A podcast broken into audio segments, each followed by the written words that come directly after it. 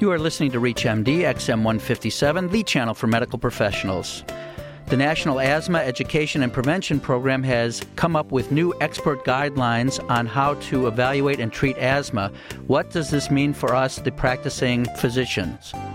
Welcome to the Clinicians Roundtable. I'm Dr. Lee Friedman, your host, and with me is Dr. Fernando Martinez, Director of the Arizona Respiratory Center, Swift McNear Professor of Pediatrics at the University of Arizona College of Medicine in Tucson. Thank you so much for being with us, Dr. Martinez. Thank you for having me, Lee. Tell us, why do we need new guidelines at this point in time? Well, things have moved on. We have a better understanding of the disease. I think we have come up with the new ideas that are quite original, I would say, in many aspects of the treatment and diagnosis and management of asthma. And I think it was necessary to update the guidelines. These were originally developed back in 1991, I believe? Well, that was the first version. Then was uh, another one in 2000, and now the 2007. I think provide this new framework that I was talking about. Who has come up with these guidelines? What was the process by which they were arrived at? Well, this was a very different process to the one we uh, went through in the previous versions. I participated in the uh, 2001. This time, we really wanted to make it evidence based. So the expert committee that was put together by the National Heart, Lung, and Blood Institute really went through the literature very, very carefully and in trying to put together an evidence-based guidelines. And most of what we say in the guidelines now was really the result of a very thorough systematic review of the literature with respect to each of the issues addressed. So we're, we're in the face of a different process this time, and I think uh, when people go through the product, they will see that, in fact, a lot of what we say is solidly based on what the literature says. And if there were points that might not have been completely clear based on research and the literature, was this decided by expert opinion after discussion? Yes, it was, and in most cases it is explicitly said in the long version of the guidelines that that particular area uh, was not completely clear in the literature and therefore was decided by expert opinion, and it's explicitly said in the uh, text of the guidelines. So that's very nice. It should be easy for us uh, practicing physicians to see what is based on good, hard clinical evidence and what things are still up in the air, but recommendations were based on expert opinion.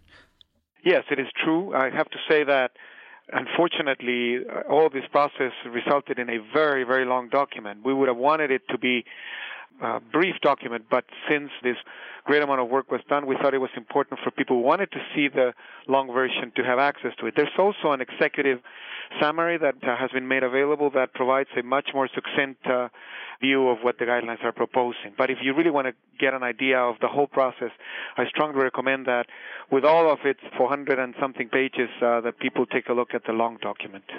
And is that available at this time? Both are available through the NHLBI National Heart, Lung, and Blood Institute website. So tell us about this. It sounds very exciting. It's a new document with a lot of new ideas. What's the focus and the structure of the document? I think the document goes through all aspects of asthma diagnosis and global management. In the first place, I think the uh, chapters on diagnosis clarify very well what is it that we are calling asthma, uh, this chronic inflammatory disease of the airways, and what are the main characteristics that one should search for to diagnose asthma and the differential diagnosis. The greatest novelty here is that we are distinguishing two dimensions of the clinical expression of asthma. One is what is called impairment, which in this case is the the symptoms and clinical expression of the disease in everyday life of the asthma patients. And the second one is what is called risk, the main component of which is asthma exacerbations.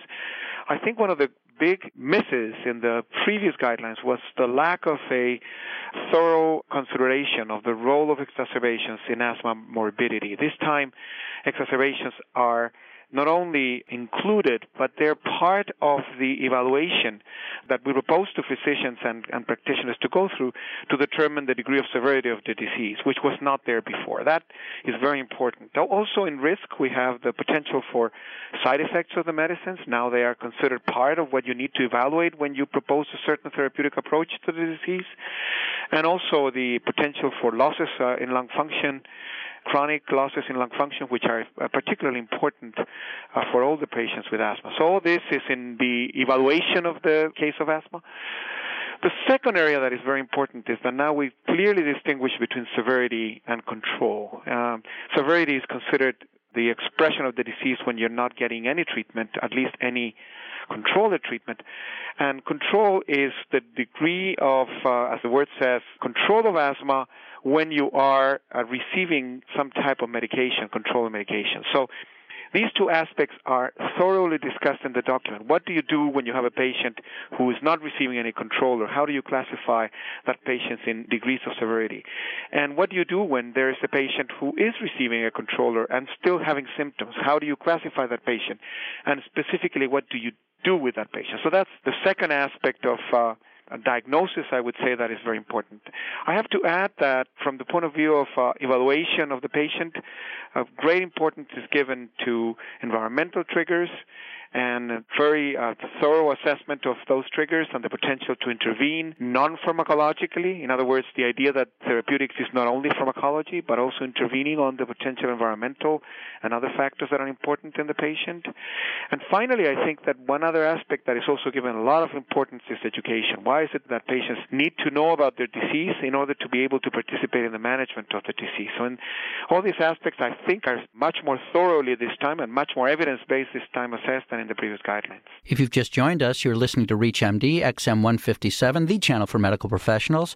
I'm Dr. Lee Friedman, and I'm speaking with Dr. Fernando Martinez, director of the Arizona Respiratory Center from the University of Arizona College of Medicine in Tucson. We are discussing the new guidelines for asthma evaluation and management. Dr. Martinez, as I looked at some of the introduction to the document, there seemed to be uh, an emphasis on doing spirometry to have some objective evaluation of our asthma patients. Is that the case? Yes, it is. Previous uh, guidelines had also uh, stressed the importance of spirometry. But this time, I think we have insisted on the need for anybody who's following a patient with asthma on having a spirometer available. In the past, there was a certain reluctance to put this as a condition and that reluctance was, I think, based on the fact that uh, spirometers were expensive. We didn't want to restrict the possibility of physicians to be able to follow appropriately patients with asthma who perhaps didn't want to go through the expense of uh, buying a spirometer. But I think at this time, spirometers are, with respect to any of the other instruments we have to follow our patients with different diseases, are relatively cheap. And therefore, availability of such spirometer, we think, is a necessary part of the evaluation of asthma as of 2007. So we should start to think about a spirometer perhaps the same way we would an EKG machine or a blood pressure cuff. This is something necessary to take adequate care of our asthmatics.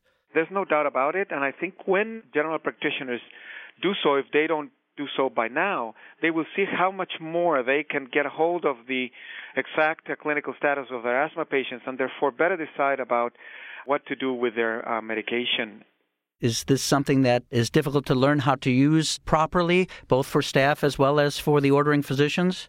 I don't think so. I think that my experience, my personal experience, is that certainly it requires training, and uh, training uh, should be available on the part of the referral centers. And we do that, for example, here in Tucson. If somebody wants to learn how to use a spirometer, we're one of the referral centers, and our uh, technicians teach uh, physicians and their associates how to do this, and we can even certify them. And this is something that should become part of the collaboration between specialists and general practitioners uh, nationwide. In the field of environmental control, are there new things that we should be aware of besides hypoallergenic pillowcases and things of that nature? We are discovering that many different environmental factors can influence the disease. And one of the things that we are increasingly uh, becoming aware of is the fact that this should be done very much on an individual basis. Uh, there are now questionnaires and other instruments available to determine which are the factors that trigger the disease in its acute phases in different patients.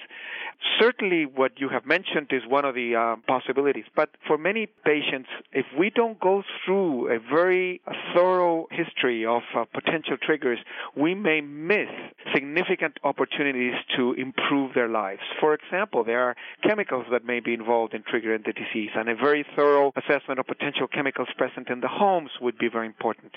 In other words, if we're going to be able to truly control the disease, there will need to be a thorough assessment on an individual basis of the different factors that patients with asthma are exposed to. If it's a very complex set of uh, exposures, certainly specialists could intervene and participate in the discussion. But there are simple instruments that general practitioners can use to help them in determining which factors can be avoided to improve uh, asthma care. And as I think of the busy day of the primary care physician, are there questionnaires and things that we can easily access? And if so, where can we put our there hands are, on these. And in fact, if you again go into the guidelines themselves, uh, those are all mentioned there. So the guidelines is also a resource for potential instruments that are freely available that the general practitioners can use for this purpose. And then with education, do you foresee something similar to diabetic nurse educators for asthma, or is this something for the physicians to take on themselves? No, there already are those persons who can help the physician, and certainly the nurse asthma educators are out there or other types of those persons who can help the physician and practitioners in general. So certainly I'm seeing, for example, here in our community colleges that those professionals are being formed. This is something that we need to start thinking for the future because asthma is so frequent and has so, such a significant impact on our healthcare costs that a better education may allow us to decrease hospitalizations and therefore is, is going to be certainly in the cost benefit ratio is going to be a significant benefit for our patients. Well, this sounds like a fascinating and very, very useful document. And you mentioned the framework of thinking about impairment and risk with treatment, both severity and control, paying attention to the risk for exacerbations, and the emphasis on environmental control and education as well. Could you tell us again, Dr. Martinez, how we can access this document? The best way to access the document is to go to www.nhlbi.nih.gov and you can find it, I think, in the portal itself, a way to access directly the guidelines. Any final message and summary to the primary care doctors across the United States about these new guidelines? I think these guidelines put the accent on obtaining the best control that we can get with a minimum amount of therapy for our patients. I think that the guidelines clearly state that this is possible, that patients with asthma may be under good control so that they can have a normal life. This is probably true for 99% of patients with asthma, and a combination of pharmacotherapy, environmental approach, and education is necessary for that to happen. By following what the guidelines say in a very flexible manner with respect to each patient, I think that can be accomplished. Well, I'd like to thank Dr. Fernando Martinez, who has been our guest. He is the director of the Arizona Respiratory Center at the University of Arizona College of Medicine in Tucson. He has been telling us about this very new, exciting document, the new guidelines for asthma. Thank you for being with us. I'm Dr. Lee Friedman, and you've been listening to the Clinicians Roundtable on ReachMD XM157, the channel for medical professionals. For comments and questions, send your email to xm at reachmd.com. Thank you for listening.